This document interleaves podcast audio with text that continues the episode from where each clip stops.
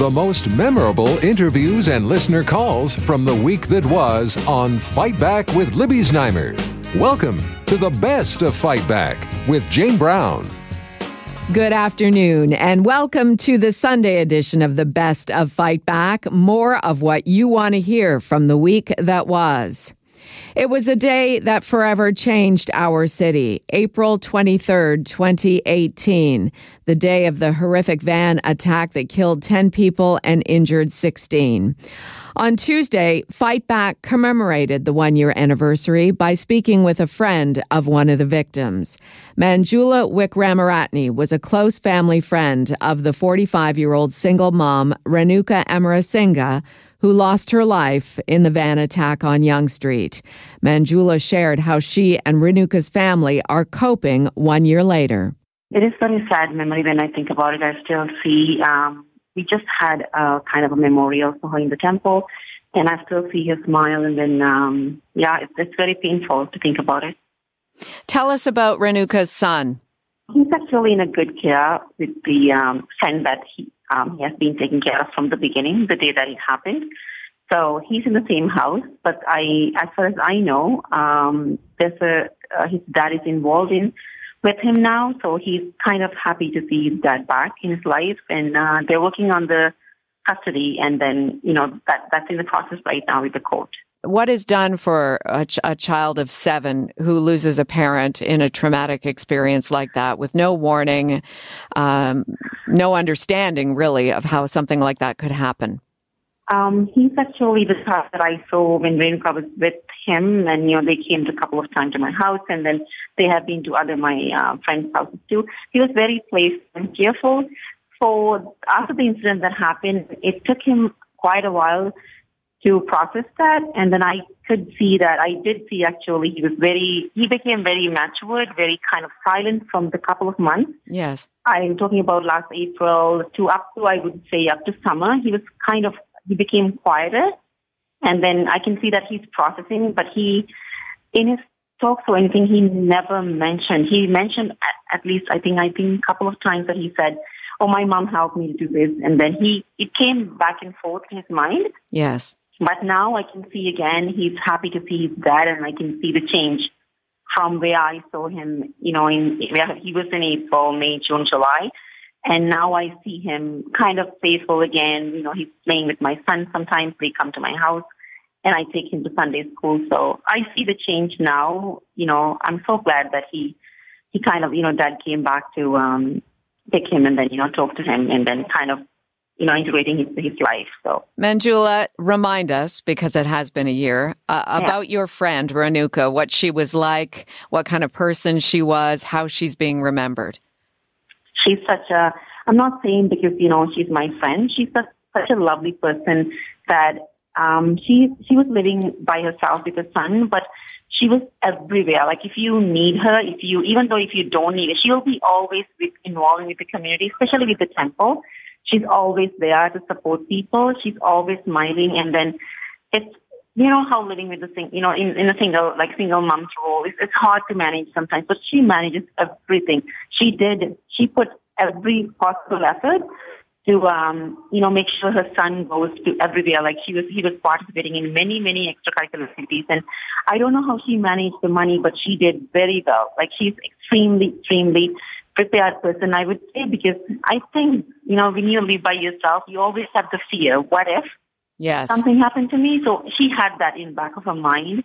When she was talking to me, she always, like, she makes sure when she gets sick, she goes to hospital and she, she doesn't delay anything. She's, um, always on top of everything and such a lovely person, you know, understands, such an empathetic person, understands people's feeling, very sensitive person, like, knowing her, like I, I know her, like when she talks to people and she's such a sensitive person and always think about other people, think about family members, think about your parents. Like she treated my parents as if they were her parents. So I know how she is from, that's why I couldn't believe, like when she was gone, I'm like, oh my, like Yes. This had happened to her. So, Manjula, how are how is the community in the temple that you went to, that you still go to, and that uh, Renuka went to? How are people adjusting? How have they dealt with the trauma and the loss? People still remember. People make sure that you know everything. We could possibly do now to their family and the memory of Renuka will continue like many, many years from now. So people are very supportive, even like, you know, family, like friends that she had. She had many, many friends. None of them were her family. Like that's, that's, that's amazing. Like when I see how many connections that, how many memories that she has left behind. Yes. Even the temple monk was saying that she, he was surprised too. He was shocked to see how much impact that she has created um, in the community, and then you know having such a lovely memory of one person, one single person that she created many memories in Jesus life. So. That was my conversation on Tuesday with Manjula Wickramaratne, close family friend to Renuka Amarasinghe, who died in last year's Yonge Street van attack. You're listening to the best of Fight Back. I'm Jane Brown. On Wednesday, Toronto's medical officer of health, Eileen de Villa, spoke out publicly against cuts made by the Doug Ford PCs to Toronto's public health budget. Board of Health Chair Joe Cressy claims Toronto Public Health's budget is being slashed by a billion dollars over 10 years. Both say important and necessary public health programs will suffer as a result of the cuts. Both provincial ministers Christine Elliott and Lisa MacLeod used social media to share their stance on the topic in defense of their spending on public health. Joe Mihevc, former chair of the Toronto Board of Health, gave us his take on these cuts to health care. Uh, I was the uh, city councilor chair of the Board of Health during the SARS era. And out of that whole almost tra- massive tragedy where public health really shined, there was a report issued by an eminent who eventually became eminent scientist, Dr. Dr. David Naylor, who then became the president of the University of Toronto. And the report basically identified that we need to strengthen our public health systems in the province of Ontario, that that was absolutely essential to a good, healthy city. And so the province started to increase funding after that point to facilitate that happening. And that's what's at risk here. What we're essentially doing is weakening public health. And what I like to say is, you know what? with public health, you either pay me now, small dollars, or you pay me later in big dollars. Mm-hmm. What's the value of, of a vaccination? Well, the value of a vaccination is, is that tomorrow, your children, when they become teenagers, do not get the various diseases that come when they're not well protected. So those are the kinds of things that are at risk uh, right now. The province, at the end of the day, is making these cuts. It's 102 or so million dollars that they are cutting from the public health budget. So the city is faced with one of two alternatives to forward the cuts to public health and make them cut programs, all the programs that uh, Councillor Cressy uh, mentioned. That's option number one. Option number two, it can do a new property tax uh, increase or find money from other programs that will then get cut um, in the city's budget. Oh, so I see. I suppose we could act as the savior, uh, but then really, if the province's concern is the taxpayer, then why are they really downloading a cost onto the city? What they're essentially doing is going from the previous cost sharing method, which was the province puts in 75 cents. Mm-hmm and the city puts in 25 cents on the dollar. That's the ratio. And they want to change it to a 50 50 model, which was the model that existed before SARS.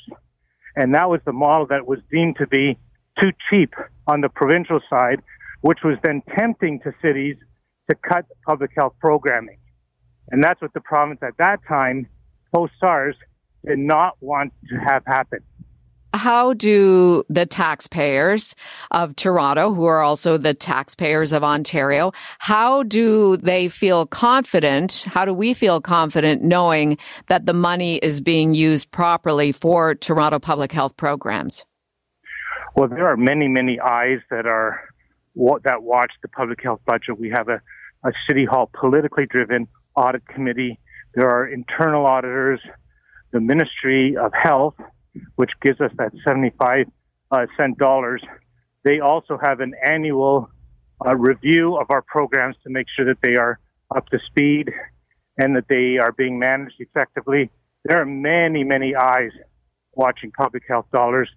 And I'll tell you, all the reviews that I've seen in my years, and uh, I've been chair on and off for over 20 years, um, have come back with very positive results. In fact, they've come back with results saying you need to invest more in this, not less in this.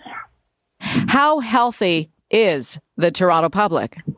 Well, there, there are always areas of, of improvement. If you look at the death rate, it continues to climb, and it's all these. I'll tell you one one of the biggest interventions was the no smoking bylaw. So when I was a kid, we had a smoking rate of fifty percent. When we introduced the no smoking in restaurants bylaw, we were at twenty five percent, and now we're at ten percent.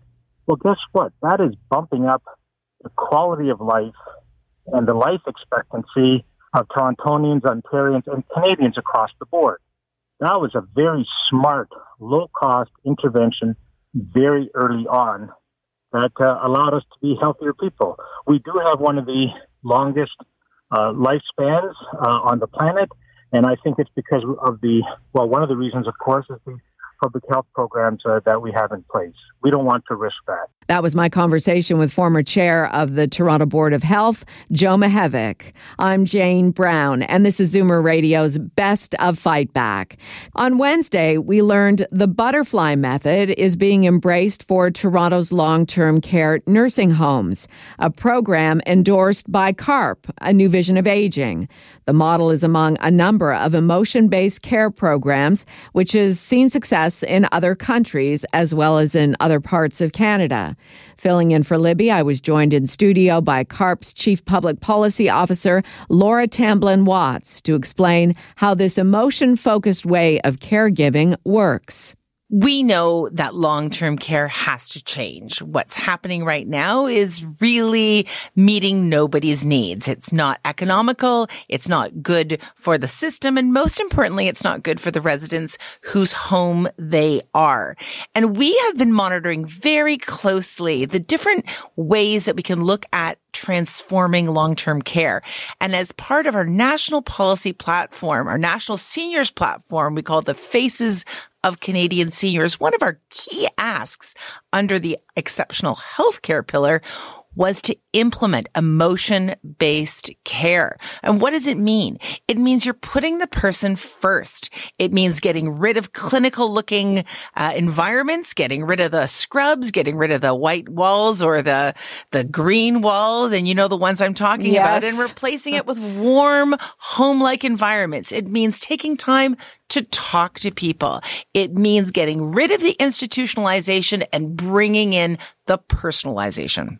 Well, this seems to be the evolution of society anyway, getting, getting away from that, having more hands on, having more real connection with people. I mean, we all know how much that benefits us regardless of our age, regardless of our education, our profession. We all want to feel connected to other people. It makes us feel good. It's the most important thing. And when we're looking at who's living in long-term care, who are the residents? Remember, these are their homes the homes of these people tend to be people with significant cognitive impairment right. and a lot of physical fragility. And that's because these days you can't get into long-term care home usually until you have these needs. So emotion-based care, transformative care particularly focuses on persons with dementia or cognitive impairment. And what we see is remarkable. It reduces anxiety of the residents. It increases the well-being and the well-being is measured not just by their physical well-being, but their emotional well-being. They're not lashing out the way that they would if they were in a scared or anxious base uh, state. And the residents are supported by people who have the time to take care. We know that there are very, very, very few guidelines for how long-term care staffing is done. Most people wouldn't realize there's only a requirement for one RN, no matter how many residents there are. And we've been advocating as well for more time spent with people and less time ticking off checklists. And what we're seeing is a huge transformation and staff like it more and are getting treated better themselves. So you you say there's a connection between staff and the residents, um, making the even the color on the walls more warm. Uh, how that can make a difference, maybe bringing in furniture that feels more like home, that kind of thing. But tell us what some of those connections would look like in terms of of how uh, the residents would be involved with the staff in a different way. So we've taken such a risk aversion approach in Canada that we've taken away so much of what makes people tick. So, you know, no sharp objects, no way of getting your hands dirty, no way of actually engaging in life anymore. There was this sense that risk needed to be withdrawn to such a great degree. And yet, actually, long-term care homes are enormously risky places for other reasons. We know abuse is a real challenge. We know that people are being hit, whether they be staff members or residents. So this idea of trying to avert risk and kind of move to more of a warehousing or medical tick box approach didn't actually succeed in any way. So we're introducing a bit of risk back into the environment. So gardening, cooking, participating in act daily activities of daily living, making sure that people have that sense of personhood. If they're able to um, change their doorways to make their doorways look like their old doorways, really involving uh, a lot of communication. So talking with older adults and getting them engaged in activities, that has been a huge piece, but always, always keeping that sense of connection as the most important thing, even above that very medicalized model that we're so used to today. That was CARP's Chief Public Policy Officer, Laura Tamblin Watts. You're listening to the best of Fight Back. I'm Jane Brown. This was a hot topic that had the fight back phones ringing. It was revealed that the Ford PCs were likely planning to cut OHIP's emergency travel insurance coverage, impacting those Ontarians who travel outside of Canada. Currently, the out of country travelers program provides up to $400 a day for inpatient services like intensive care and up to $50 a day for emergency outpatient services and doctor's services. The Auditor General flagged the cost of administering the program at $2.8 million a year to process about $9 million in claims payments. OHIP data suggests of the 40,000 Ontarians who travel outside Canada every year and require health services, over 90% buy private travel health insurance. If the OHIP travel insurance cut is approved, it will be effective as of October 1st.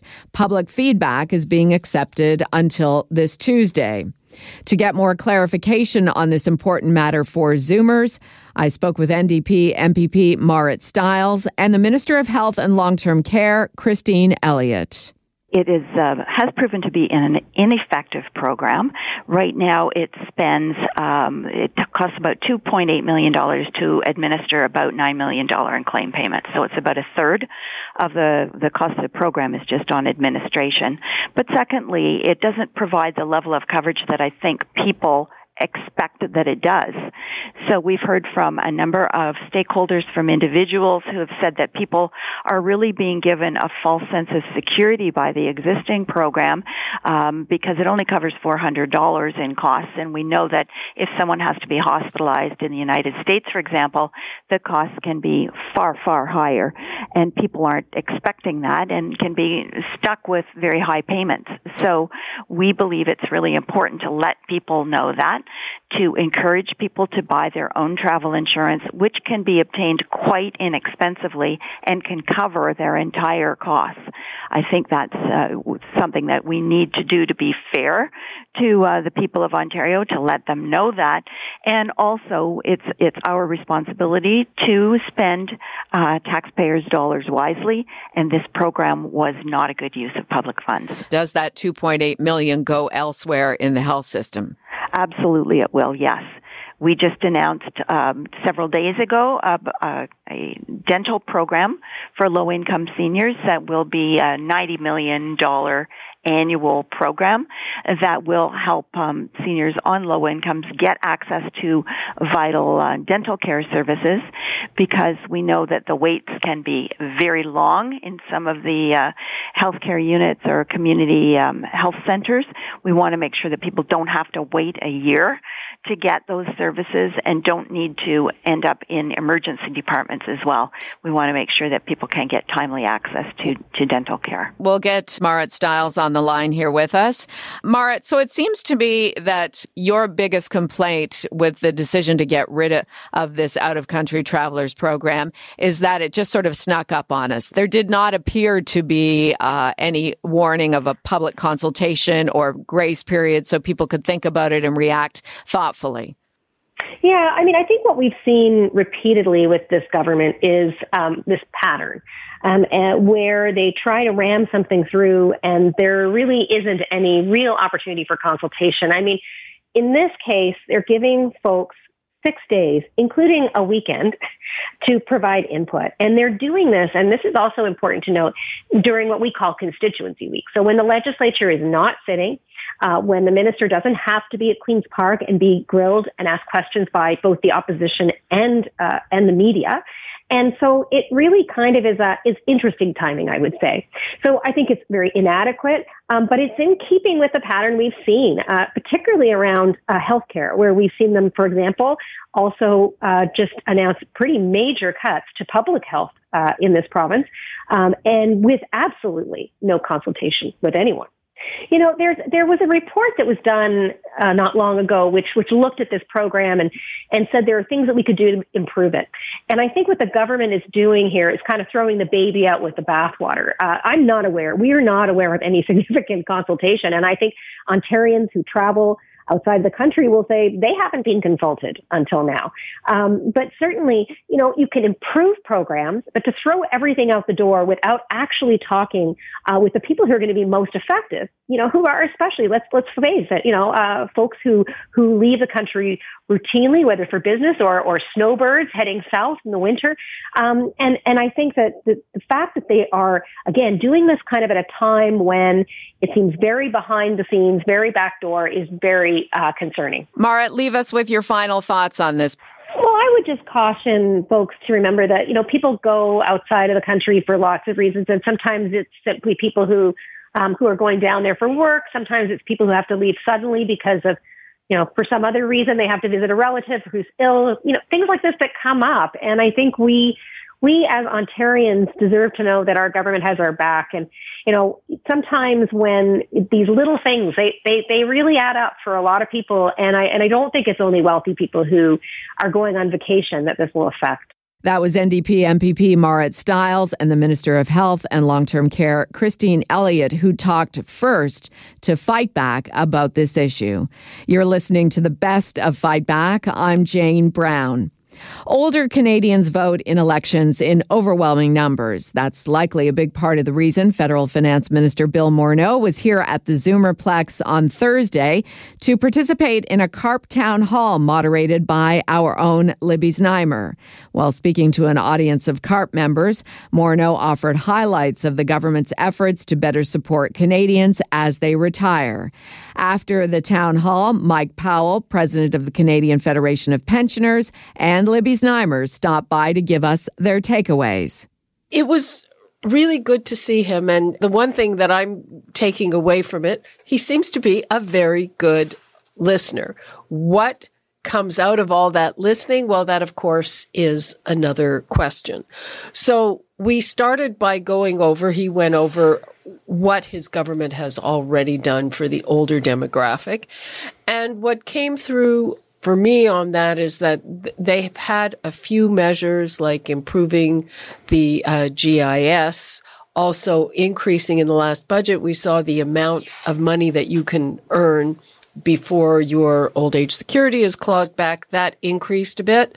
So that's what they've done so far to help people who are at the lower end of the income scale. And the rest of it seems to be not top of mind and maybe they'll think about it because basically when I started the town hall, I said, you know what? We're all here because we're living longer. And we have to adjust the way we approach the life cycle, the way we approach age milestones, and the way we fund our longer lives. So they haven't quite got to that part yet, but they seem to be listening. And, and he was here even beyond the town hall, which went for a bit over an hour. he was here in meetings with various groups, including Mike. So I think they really are listening. And the one thing that they do understand our demographic votes. Well, you made it clear during the program this morning that 98% of the 320,000 CARP members will go out to vote. It would make sense for Bill Morneau to spend the morning with CARP. Based, right. based on that alone. And and beyond CARP members, the older demographic votes in overwhelming numbers. Mike, what impressed you about the finance minister's presentation? Well, I think he was very open. Um, they've made the federal government has made moves in this budget to address some of the uh, inequality in the way pensioners are dealt with in insolvencies, um, and he seems fairly open to talk about alternatives to solutions, um, and that's a positive that that we can continue this dialogue. Uh, we appreciate that uh, the the ministry did put items in the budget that made small steps forward, not nearly enough, didn't really address the real problem of pension security, but did make changes. And this is the first time in a long time any government has made substantial changes to the insolvency legislation. The, the issue, of course, is when you have unfunded pension liabilities uh, and uh, pensioners, they're just, they're unsecured creditors. So what CARP and others have wanted, they want pensioners to go to the top of the line. So what I got from that that that wasn't a priority. He made one interesting point. I thought he said that any changes can can reduce the number of companies offering those benefits further, so they balance that. I, I hadn't thought of that before, uh, but again, you know, my impression was that you know those aren't the priorities. That their priorities are lower income seniors, and they're not that worried about the rest. Mike Powell, president of the Canadian Federation of Pensioners. What are you looking forward to? I mean, if you say your priority item to pushing the Trudeau Liberals on, uh, and for that matter, the opposition Conservatives and the NDPs as well. Right. We, we, we, we meet with all parties uh, looking for policy direction going into this uh, next election. And uh, we're, we're looking for someone to step up and address proper pension protection pensioners should get what the commitment was made to them, uh, regardless of the status of the company. And whichever party kind of de- deals with that, uh, we will be letting our members know. And Libby Znaimer? Well, I think it was great that he was here. I mean, basically for us, it's a chance to get our dibs in before they formulate their platform for the next election. It will be full of goodies, I'm sure.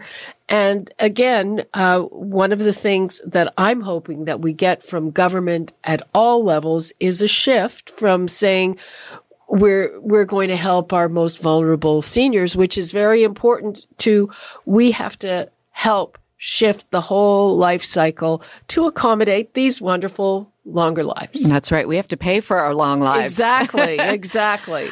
That was our own Fight Back host, Libby Znaimer, and the president of the Canadian Federation of Pensioners, Mike Powell. I'm Jane Brown, and you're listening to the best of Fight Back.